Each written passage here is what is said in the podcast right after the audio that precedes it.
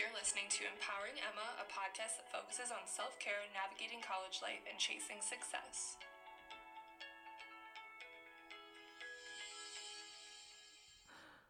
Hello, everyone.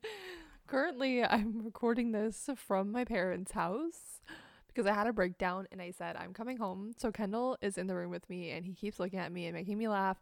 And he's making fun of my intro music as always.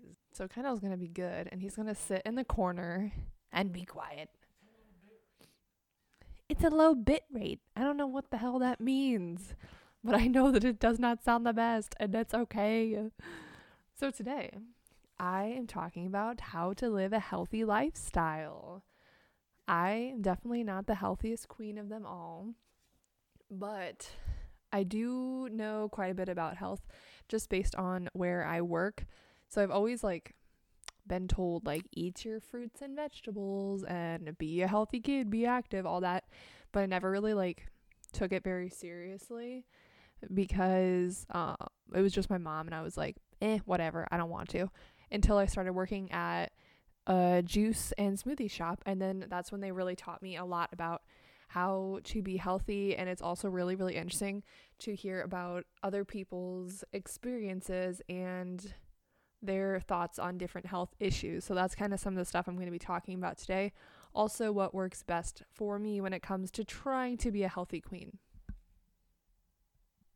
So probably the biggest health conscious decision that I've made is becoming vegetarian. Eventually, I would really, really like to be vegan, but for now it's vegetarian because I really like cheese and cheese is my go-to. Not the healthiest choice, but I like cheese, so whatever. Being vegetarian has helped me a lot with kind of being conscious of what I'm putting into my body and why I choose to put things into my body instead of just eating an animal. And I feel like there's a disconnect when you think about just eating chicken versus when you see a chicken or see it be killed. And I've watched a lot of documentaries on that kind of stuff. And it's honestly so fascinating, interesting to me. I definitely recommend watching some of those documentaries.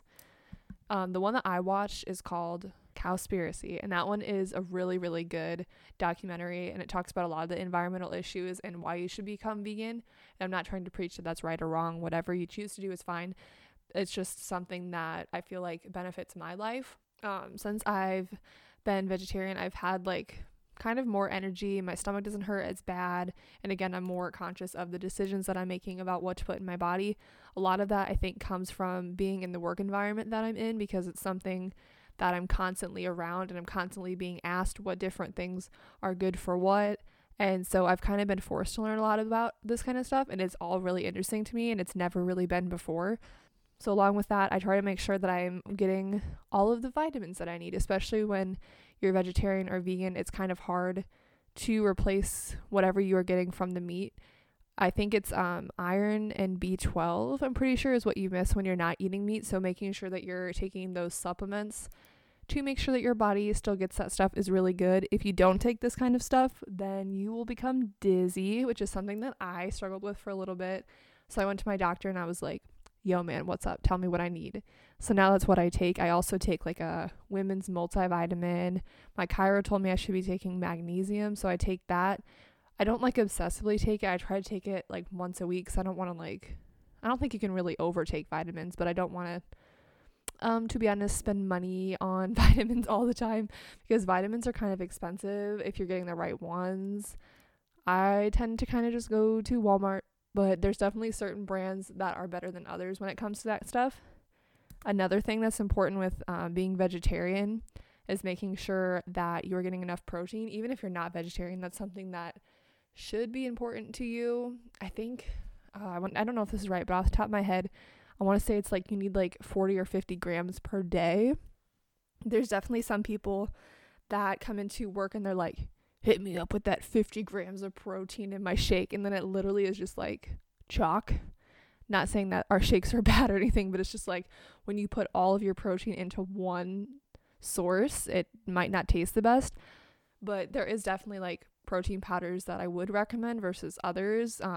Everything that we sell at the place that I work has been thoroughly researched and is all natural and comes from good places.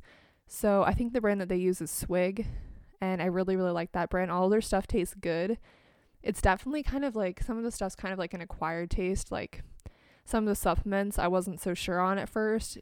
Like they had like a Get Green supplement, and that one tastes very like, I don't know, green. And even some of the plant proteins, there is two different kinds of proteins, by the way. There's plant, which is like a pea and rice based, the one that we have at the place that I work.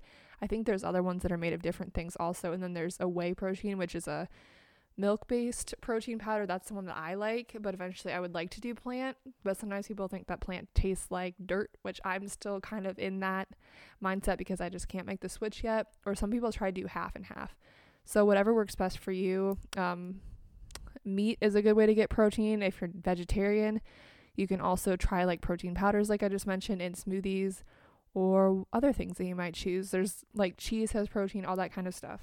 I would also recommend, just to live like a healthy lifestyle, not necessarily with things that you eat, but like lifestyle choices, I'd make sure that you're going to like appointments regularly. So like doctors, chiros, dentists, all of that kind of stuff. I always make sure that I'm doing all of those things at least once a year, if not 6 months, every 6 months, like the dentist or whatever is recommended for that.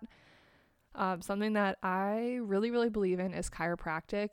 I don't know a whole lot about it, but it's like fascinating to me, just like the stuff that they do and the stuff that they talk about and all the different things that chiropractic can heal. Plus that's like a more natural way of healing your body versus medicine, which I would definitely prefer to do something natural versus like taking over the counter medicines, especially when it comes to like anxiety and stuff like that.